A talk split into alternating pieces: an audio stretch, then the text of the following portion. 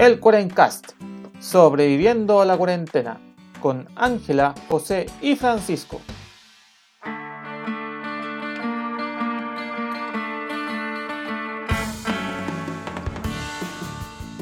Buenos días, buenas tardes y buenas noches a todos los amigos de internet que nos acompañan esta nueva semana en el Cuarencast, aquí sobreviviendo nomás, a la vida, a la vida misma y a todas las cosas y a los gatos y a todas las cosas.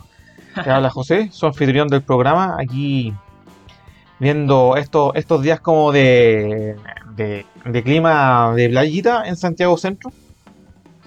¿O no, Angie? Sí, ha estado bien raro el tiempo por acá en Santiago, como Sí, que bueno. estar en la playa, pero me falta el mar, así que me siento Claro, estafada. falta el mar, la gaviota, el que el teo loco que choca con el muro, esas cosas. Tenemos palomas, así que voy a pensar que las No, palomas son no las gaviotas. mismo, no, no es el vendedor de la- las palmeritas. Sí. Además, además las palomas propagan el streptococosis, así que eso nunca es positivo. ¿Y tú, Pancho, qué cuentas? Hola José, hola Ángela. Oye, por acá yo me estaba achicharrando la semana pasada, el martes y miércoles, hubo como 35 grados en Coyhaique. Y eso es harto acá porque en Santiago igual pasa de vez en cuando en verano. No es algo tan extraño, pero acá fue una locura y yo me estaba. Literalmente me estaba friendo acá en mi casita, en cuarentena además. Pero ya sobreviviendo al calor y, y al encierro. Con una nueva compañía acá en la casita. Mm. Sí, pues, hay que, hay que destacar eso antes de que pasemos al, al tema de tu, de tu nuevo familiar. Que aquí en Santiago parece que no hemos tenido todavía eso- esos días como de 35, No. 38, no hemos salvado, pero Pancho nos viste, cambio climático. No, Sí, lo que dicen es que este mes de febrero va a ser así como raro, pero ya después en marzo vamos a tener los pics nuevamente y es como va. Pero- es, co- es como el loco que pronosticaba mucha lluvia para um, el altiplano y en el, sa- en el radar no se ve nada en una semana. Pues son cosas que pasan. clarito. No, pero Sí. ¿se acuerdan que como el 2017 habían semanas donde, Sí. la, mini- donde la máxima no bajaba de 36? Sí, todo 37, derritiéndose. 38, después, oh, qué rico, 31. Como, ¡eh! Bacán. Así es. Y bueno, continuando con ya con las cosas, Pancho, ¿qué, qué divertida anécdota quieres contar que tiene relación con parte del tema de este episodio? ah, sí, bueno, esta semana ya olvidé qué día llegó acá a la casa. Tenemos nuevo familiar en la familia de la casa. Eh, se llama Pita, es un gatito que tiene tres meses, según Oh. rectificamos la información. Es un gatito plomo con rayitas, es blanco, es muy juguetón, es travieso. Le gusta morderme y arañarme, así que estoy más rayado que, ¡Qué cebra! No, no- no- no sé con qué comparar, estoy muy rayado. Y no, eh, de verdad que una buena mascota para la cuarentena, que fue de los primeros temas que hablamos nosotros acá en el Cuarencast. Y de Sí. verdad que me harto el gato porque, por ejemplo, en los tiempos muertos, entre que espero el correo o cosas así, en vez de ver el teléfono, eh, le, hago- le hago cariño al gato. Así que ahí tengo ¿Ves? una nueva diversión. Tenía razón Eh, con me que es una parece buena mascota. estupendo, me parece Sí. estupendo que ahora tu buen querido Mel Gibson esté ahora en la casa. No, se llama Pizza Melark. Siempre le seguiré llamando, siempre lo seguiré llamando Mel Gibson. Y yo, Y- el miau. El miau, claro. Estamos bien. Sí. Nunca, nunca he respetado el nombre de las mascotas, siempre les pongo cualquier otro nombre. Bueno, en general los gatos nunca responden a su nombre, ¿o sí, Ángela? El mío sí, entiende. Ah, ya. Y bueno, por otro abrupto cuando se está mandando algún condoro, le, le pego mi garabato y también entiende. No lo voy a reproducir por acá porque es muy ordinario, pero Claro, entiende que es algo así. Ok. Eh, bueno, hablando sobre los gatos y sobre todo, todo el tema, eh, vamos a hablar un poco, este episodio va a tratar sobre dos temas. Sobre la, la primera parte sobre la anécdota del gato de Pancho, que ya ha contado algunas cosas, pero también consejos de Ángela como conocedora de gatos, Jiji. va, va a hablar al respecto. Pero antes, vamos a también mencionar un poco sobre un tema que nos llamó bastante la atención, que nos haya, pues, sobre todo con este tema de la, de la cuarentena que se han ampliado, en realidad nos lleva llamando la atención desde hace mucho tiempo, que son los famosos preppers. ¿Qué es un preppers, Pancho, tú que trajiste el tema al- a la mesa? Bueno, como modo de introducción bien rápidamente para después ir contando más detalles, son personas que se preparan para el fin del mundo. Vamos a morir. En muy pocas palabras sería eso. Y bueno, de ahí contamos más detalles de lo que sería, pero básicamente todos tenemos algo de prepper. Cuando compramos una lata extra de atún o una bolsa extra de azúcar, somos un poco preppers. Pero esta gente O, se o- está o yendo al un extremo. carro lleno de confort. Sí, También. hay gente como decimos acá en Chile, se fue en volar. Se fue sí, en la bola. esa era la voladita. Démosle al episodio entonces, muchachos. Démosle.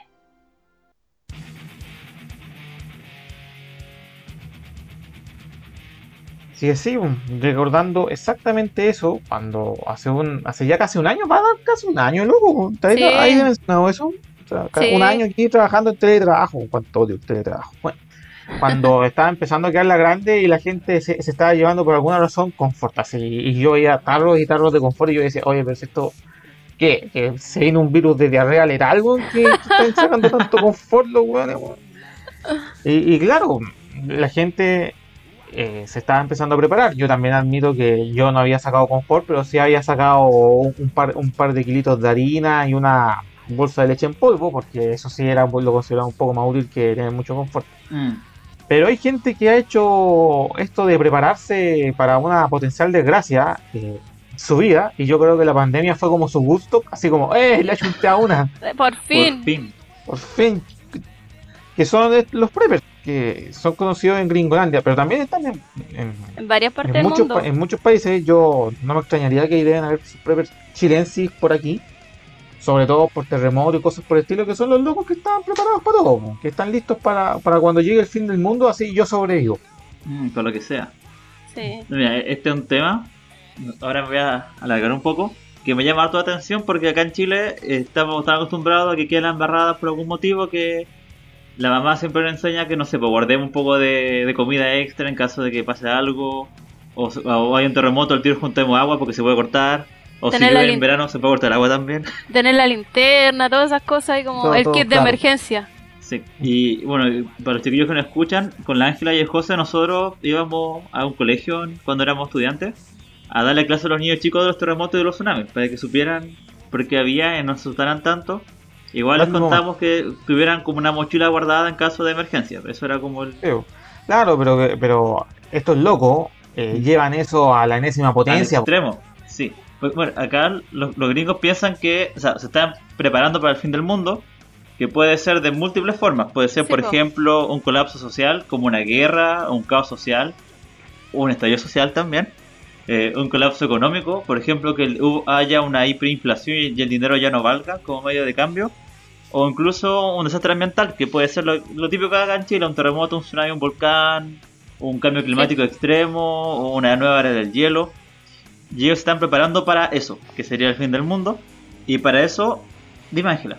No, y también están los que son como más fanáticos, entre comillas, bíblicos, que están preparándose para, el fin del mundo, el apocalipsis y todo eso, como que, que seguían ah, por eso. Ah, el día del reconocimiento. Sí. El, el, Armagedón. Claro. Están preparados. incluso también, entran los, zombies, como un, tipo también de, bueno, como un desastre social, biológico de extremo. De, extremo, sí. Y para eso, estos chiquillos hacen como un uso de toda la herramienta humana. Y acá hubo una frase de ellos que me hizo sentido.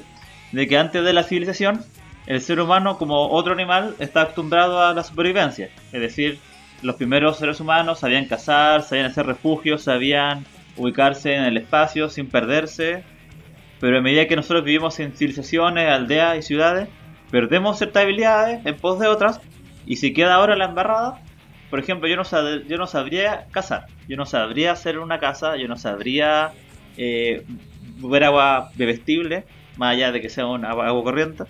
Entonces estos tipos se encargan de, de que su vivienda sea un búnker literalmente eh, de, aprender a disparar armas, de aprender a cazar, de aprender a construirte un mall con un cuchillo en la mitad de la selva. Y ese tipo de cosas que yo pienso que de verdad se van un poco al extremo. Aunque igual yo las consideraría algunas necesarias en no sé, po. En caso que nosotros nos vamos a terreno, se nos echa a perder la brújula o se nos acaba la comida, ¿cómo sobrevivimos? No, no tenemos idea, po. Igual no es tan malo.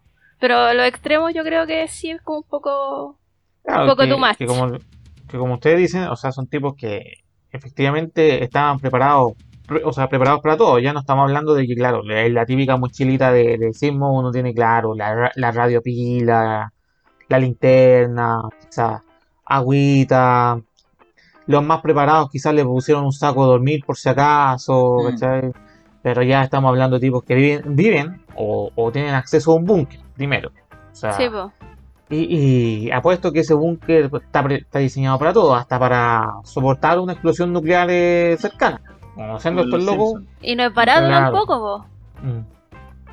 Obvio. Tenéis que Sí. tener lucas para hacer un prepper. Claro, o sea, puta, no, pues eh, aquí no, no creo, bueno, también Gringolandia es un país especial, pero no podéis ser, eh, o sea, tenéis que tener sus recursos, porque primero un búnker, ya después tener comida y Comida, sistemas sí. para purificar agua y aire durante por mínimo un año o dos años, entonces, puta, y eso ya es una reserva de comida constante, eh, armas y cosas por el estilo, puta, empezaste a meter eh, plata, plata, plata para estar ahí preparado para todo y sobre todo después los conocimientos que obviamente quizás eso uno los ve ya desde el punto de vista que pueden ser más útiles como ya cachar eh, cómo pescar, cómo cazar, cómo no sé, pues es una cosa muy sencilla que nosotros hemos hablado Pancho, una cosa es este, este es, sé, pues, atrapar a un conejo.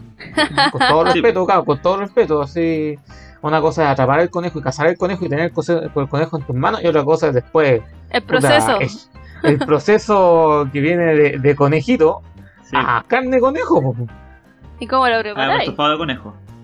Claro. Claro, No, entonces, conejo empalado nomás, con entonces, fueguito. claro, si, si- si uno está acostumbrado a la, a la carnicería y que te pasen el, el lomo cortado en, en, en bistec de una, entonces estáis condenado, pues nunca vaya a poder hacer el...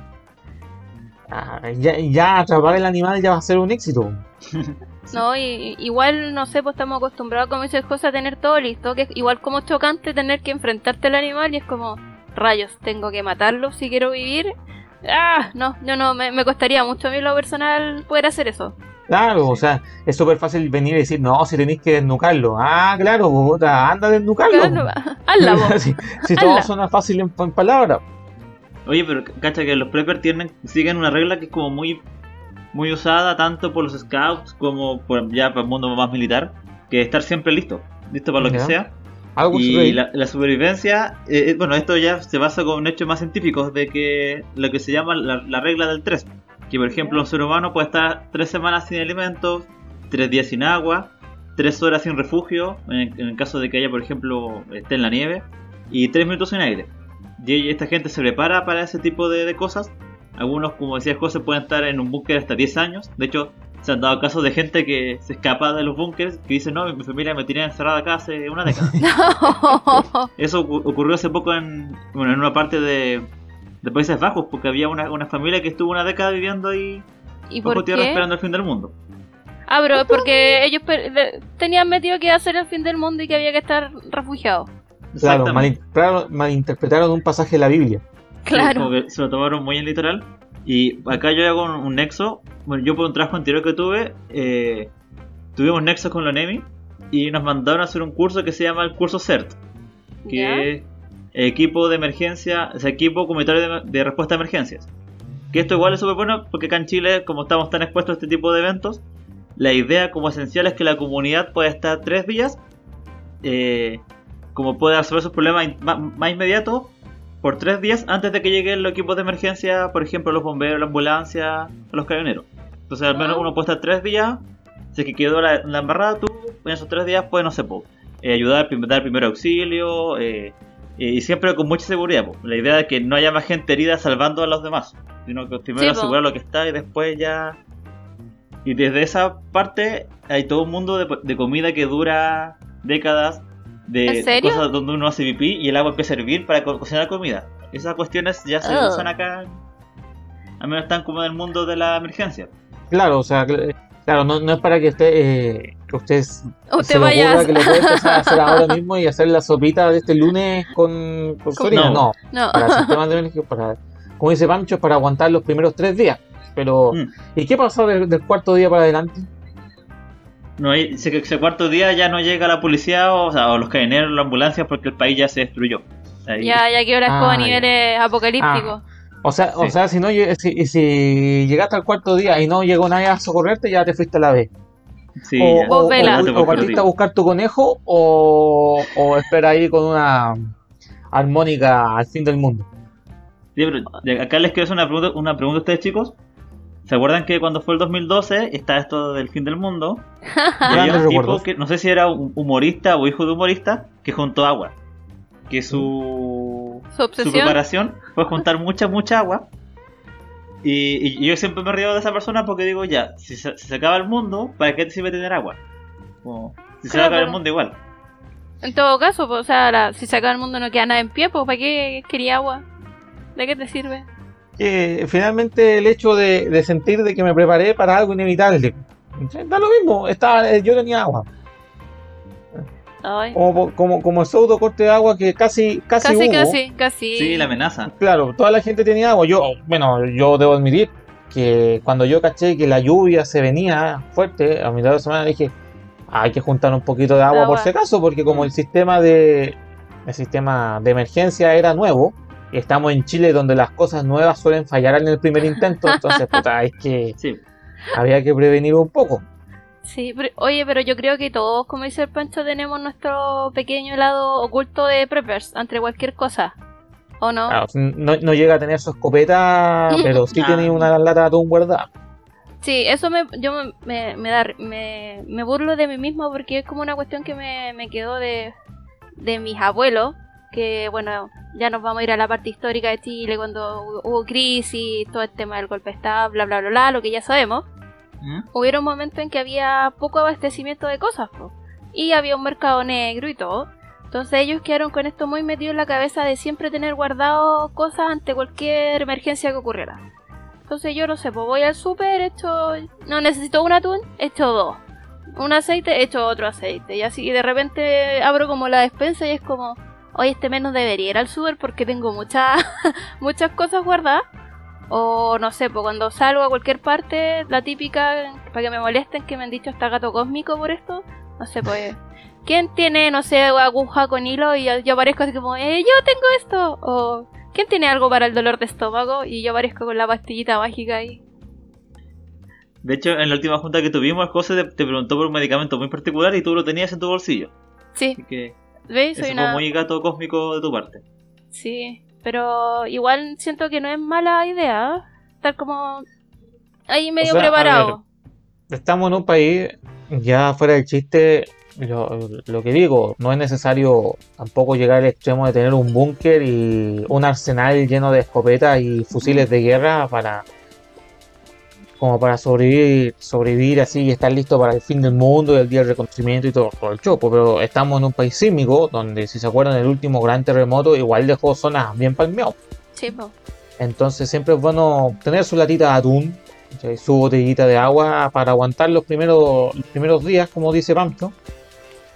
Y nada, pues nada que hacerle. Pues oye, si, si en cualquier momento, esto lo, lo decimos con todo el respeto, un terremoto fuerte puede venir, te puede dejar los sistemas desactivados un par de días y necesitáis, pues, por ejemplo, no sé, yo te pongo este caso. La mayoría de los edificios de Santiago, esto- sobre todo estos edificios nuevos, tienen encimera eléctrica. Sí, po. ¿sí? Entonces, oye, se corta la luz, porque lo primero, cuando un terremoto ya alcanza cierta, cierta magnitud o un temblor, lo primero que hace el sistema de emergencia es cortar la luz. Sí, po, para evitar Entonces, accidentes. Y eso a veces puede, y esa luz puede tardarse, volverse un par de días. Pues Entonces, oye, y no voy a poder cocinar nada, no voy a poder, poder hervir agua. Tarde o temprano las bombas de que suministran el agua potable y que la suben hacia la altura también van a, van a joder. Entonces, no, no es por ser eh, muy paranoico ni nada, pero igual tenéis que tener por lo menos una cocinillita a fuego sencillita. No estoy hablando de cambiar su cocina por una de gas, porque eso Mm. iría contra la norma de construcción. Sí, Pero sí, y, estar, y, y esas son pequeñas cosas que van, a, van más allá de la linterna y el saco de dormir y la lata de atún, porque evidentemente algún día puede pasar. sí, pues esas cocinillas de campamento siempre es bueno de repente tenerla ahí a mano en caso de... Claro. O Y- irse a donde está el familiar que sí tiene luz y donde usted sí. puede cocinar. Claro, sí. Oye, si son cosas que pasan, yo estoy completamente convencido con, el, con, con toda la, la gran cantidad de edificios que se han construido en esta última década. Un corte de luz prolongado en Santiago, que por suerte no se le corta mucho la luz, pero oye, Todo se te va al carajo. grande, todo Sí, se te va al carajo. Ya, ya no solo estás hablando del refrigerador con la comida que se te descongeló, sino que ya estás hablando de que gente no puede cocinar. Sí, pues. ¿ok? Las bombas de agua que, que joden, ya no podías acceder a agua potable en tu departamento, entonces, oye, todo un show.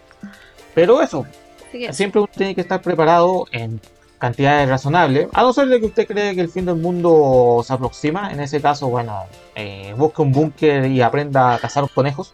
sí, Si tiene los medios económicos, hágalo. Nosotros somos Hágalo. pobres, solo tendremos más latas de atún y agua potable guardada. Claro, en el mejor de, y- y- en el mejor de los casos. Así que eso, pero siempre esté preparado porque como nos, nos reímos un poco de los preppers, pero el sismo puede venir en cualquier momento y puede quedarse usted ahí sin linterna y sin saco de... Así es. Oye, Ángela, Dígame, Panchito. y para acá esta sección que te quiero preguntar a ti, cosas de los gatos. Mm, mi especialidad. tu especialidad. Pero, por ejemplo, yo, yo, ya, yo, yo te conté que mi gato Pita, Pista. Mel Gibson para el José y para ti el ñau, Ñau. eh, es un gato que tiene solo tres meses. Es un bebé. ¿Qué me aconsejas tú para criar un gato que no me quiera matar después en un par de meses más? Claro, que para, el, mo- para- eh, que para el fin del mundo el gato está mirando con cara ya, este es mi suministro de comida por tres días y después ya salgo al universo. Sí, eh, igual es todo un tema ahora, sobre todo en la zona en que tú vives, tener un, una mascota. Porque Mm. acá ya empezamos con la famosa ley Cholito y los demás, que es la tenencia responsable. Del momento en que tú te haces cargo de un animal, ahora por ley tienes que ser responsable, que es lo que debería haber sido siempre, pero lamentablemente no era. Y en la zona que tú vives está ahí en, no voy a decir que es un hotspot de flora y fauna, pero hay harta fauna silvestre que es importante. Y los, las mascotas, los gatos y los perros se han vuelto una amenaza porque cazan a esta, a esta fauna. Entonces mi primer Claro, consejo es que mientras lo que más se pueda tenerlo en casita. O si lo vaya a sacar y aunque suene chistoso, pero ahora ya está más normalizado, es sacarlo con un arnesito que dé una vuelta, que conozca, porque si llega a salir no se te vaya a perder el gato, pues se va como Mm. volver a su casa. Sí, bueno, no, no vaya a ser que después Mel Gibson va y a- a- atrapa un pudú y jodió pudú porque conociendo capaz que el gato mata el pudú. po. Del puro susto. Sí, si los pudú, puta, si, si un animal que requiere un espejo en el bosque para no sentirse solo, de más que el gato de tres meses lo jode. Sí, po. El otro consejo que te puedo dar también en, en pos de lo que... Porque he tenido varios gatos ya a lo largo de mi vida. Es que los gatitos que uno recoge en la calle, generalmente las mamás gatas no... Obviamente no son gatas que son de casa, que están esterilizadas, que tienen todos los cuidados. Tienen enfermedades que son súper comunes y al mismo tiempo no son tan conocidas por, por las personas. Que es la leucemia y el SIDA felino. La leucemia más que nada es como una enfermedad que ataca sus defensas, que lo hace estar expuesto como a todas las enfermedades gatunas que pueden haber. Mm. Y el SIDA felino ya es una enfermedad mucho más, voy a ocupar un, un chilenismo más brígida, que no tiene mucho tratamiento y que en el fondo es como una sentencia de muerte para el gatito, ¿cachai? En cambio, la, le- Sí, o sea, tú hay un examen que es de sangre, que es, es chistoso porque es como un test de embarazo, pero que se hace con sangre. Y ahí te dicen si tiene, si es reactivo alguno de los dos, eh, ya sea leucemia o sida felino. Y en el caso de la leucemia felina, eh, un gato puede vivir años con esta enfermedad, pero ahí tú ya tienes que como tener más cuidado con él, de, de estar constantemente chequeándolo, de darle vitamina y cosas que lo ayuden a tener un sistema inmune más, más preparado para todo, po.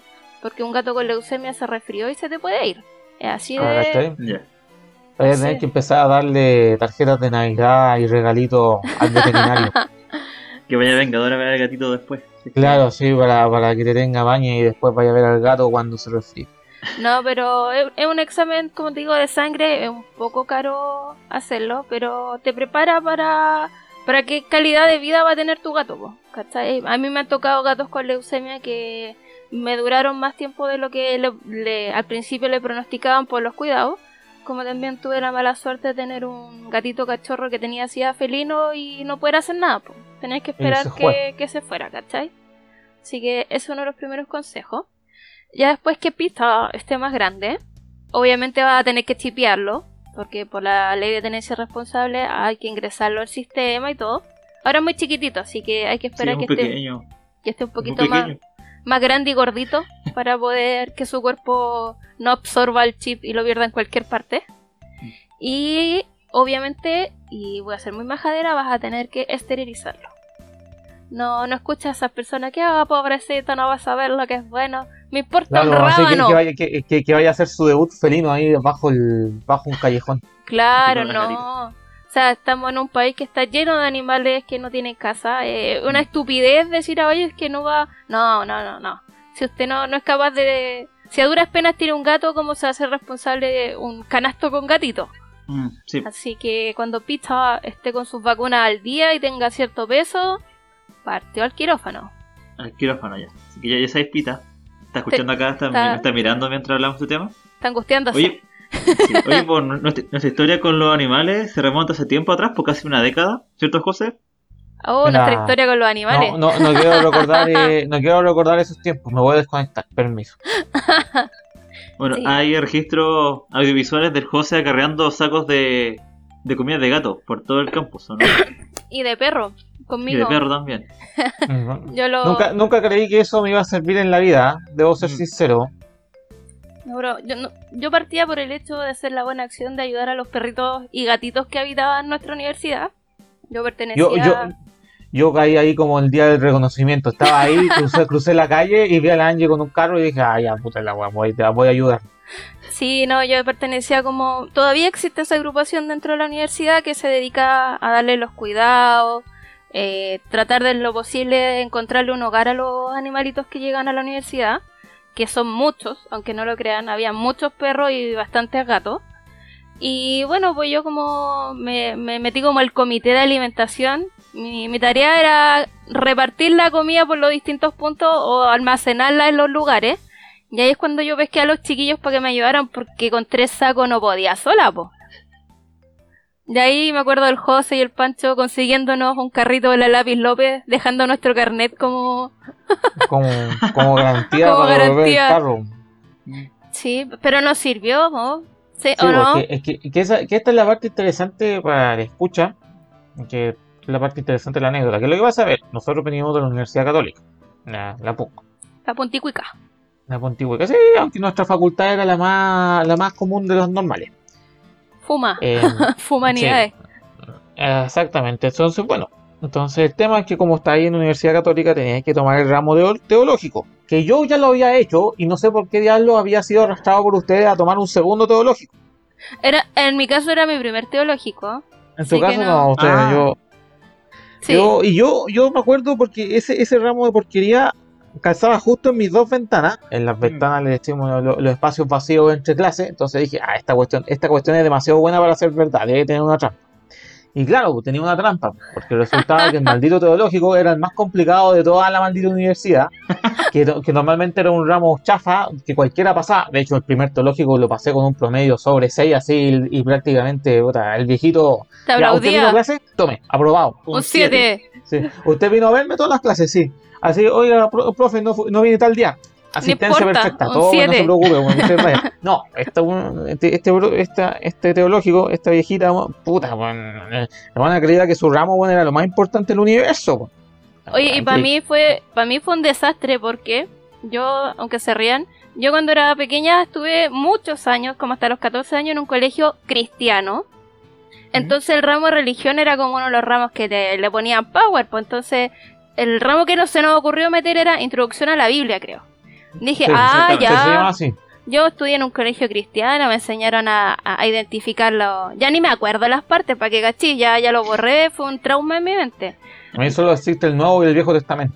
Claro, así como ya sé cómo reconocer los párrafos que dice cada cosa, ah, ya esto estamos dados al éxito. Y como nos calzaba a, lo- a los cuatro, Mm. porque también estaba una de nuestras amigas metida en eso, fue como ya, pues, démosle, ¿qué, qué, qué mal puede salir de esto? Fue El un, rotundo. Mira, el único que se salvó fue el Pancho. Yo creo que el Pancho era, bueno, por eso le decíamos número uno, tenía el don. El don para todas esas Oh, cuestiones. Una Pero- mierda. Nosotros, por más que leíamos, por más que estudiábamos, por más que tratábamos de entender qué diablos decía, no. Mm. No, sí, sí, No viejita las pruebas eran cabronas porque de repente nos sentábamos y la prueba era un mapa en blanco y era Sí. ubique el mar muerto, eh, ubique la ciudad de no sé cuánto. De No, pues sí, sí, sí, sí, ese era un tema menor, pues el tema era que, que puta, prácticamente te pedía interpretar eh, como profesional la Biblia, pues y uno que, Que que ya la recién. cacha, le- la cacha, la lee, puta, le identifica un versículo, pero de ahí a, a, puta, a ir, a irse en la volada en el asunto, puta, como geógrafo al diablo esa cuestión. Pero bueno, para terminar ya este asunto, lo que pasó es que por una curiosidad de la vida, la, la esta viejita, la profesora, era, ¿cómo era? Era la que conseguía la comida de los perros y los gatos, pues, ¿no? O sea, estaba metida, súper comprometida en, en esta fundación en Animalia y movía harto los hilos, era como súper de, de rescatar y todo. Era, era, era, era la- era la profesora comprometida con los, los perros y los gatos de la, de la Claro, organización. De ahí, ahí yo la había conocido de antes por eso. Entonces cuando me vio en su ramo yo creo que, que le di pena. Así como esta pobre incauta se metió en mi ramo pensando que iba a ser fácil.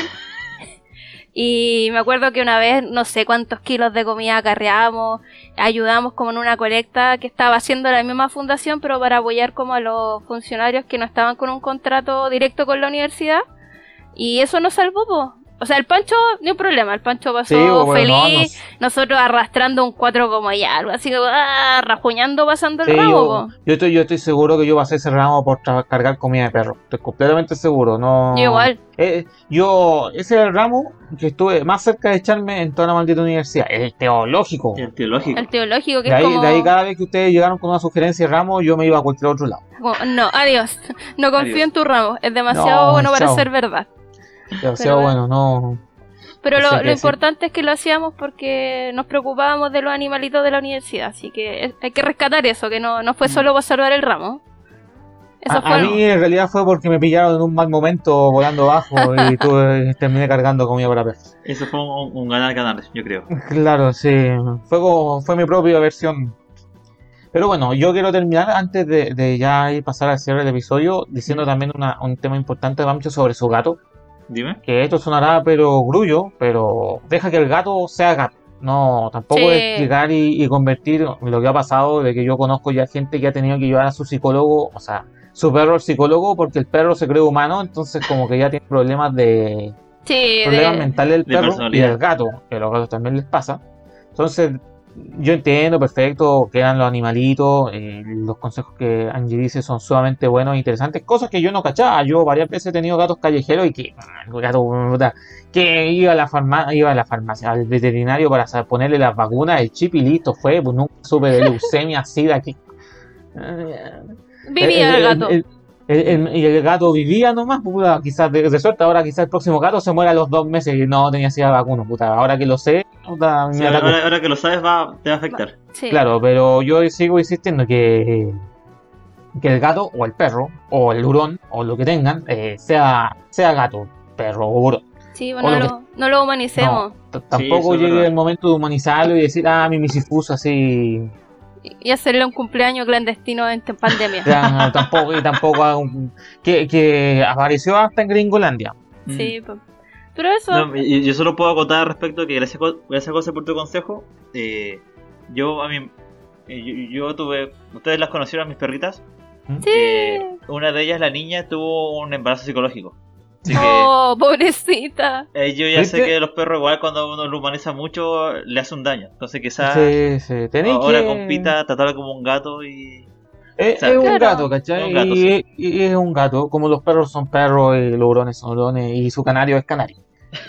Tenerse responsable nomás, que eso es lo más Sí, sí. importante. Oh, deje, exactamente. Y ya con ese último aviso y esa anécdota nefasta sobre el maldito teológico, ya vamos cerrando el episodio del día de hoy.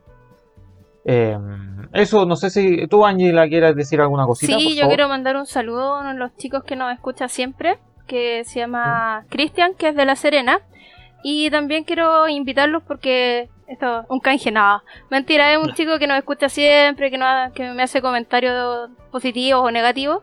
Y él tiene un canal en Twitch, que es como una plataforma de streaming en donde tú Sí, transmitís de- en de vivo. streaming donde, donde uno transmite en vivo ciertas cosas y videojuegos también. Claro, sea, se dedica- se volvió muy popular por los videojuegos. Ahí va, para ver al niño rara jugando Fortnite. No, no, bro. No, pero este chiquillo juega hartas cosas en línea, tiene su canal, por si lo quieren seguir, se llama Crow Zero 1991, como Cuervo Negro 1991, pero en inglés, por si les interesa verlo jugar algún jueguito.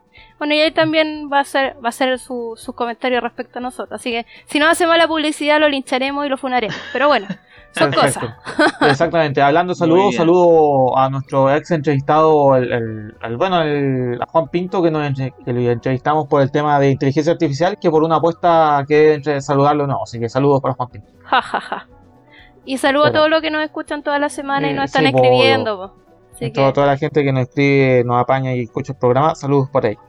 Y ya, pues, yo y con so- yo eso- solo quiero añadir que Ah, sí, estemos muy atentos al cielo esta semana. A los que tienen buena vista. Eh, ¿Se acuerdan que hace tiempo hablamos de nuestro amigo el Perseverance, que iba Sí. camino a Marte? Ah, va a aterrizar pronto. Le ganaron El los, 18 de los- febrero. los árabes. Hoy sí, el otro día estaban transmitiendo lo árabe, fue un chiste, pero bueno. Está bien. Pero claro, Perseverance ya va a llegar a, a Marte, así que hay que estar atento a eso. Eso, con esas últimas noticias eh, y recordando que tengan cuidado con su animalito, nos despedimos. Espero que lo pasen cachilupi, que tengan una, una buena semana. Recuerden seguir al programa por eh, Facebook e Instagram, ahí buscando el Corencast. Y eso, pues. A seguir cuidándose. Cuídense, ahí si les toca vacunarse, vacúnense. Si no les toca vacunarse, sigan esperando sentados porque no queda otra. Sí. Y así nomás. Pásenlo show show. Chao, Chao, cabros, un cuídense. abrazo. Nos vemos.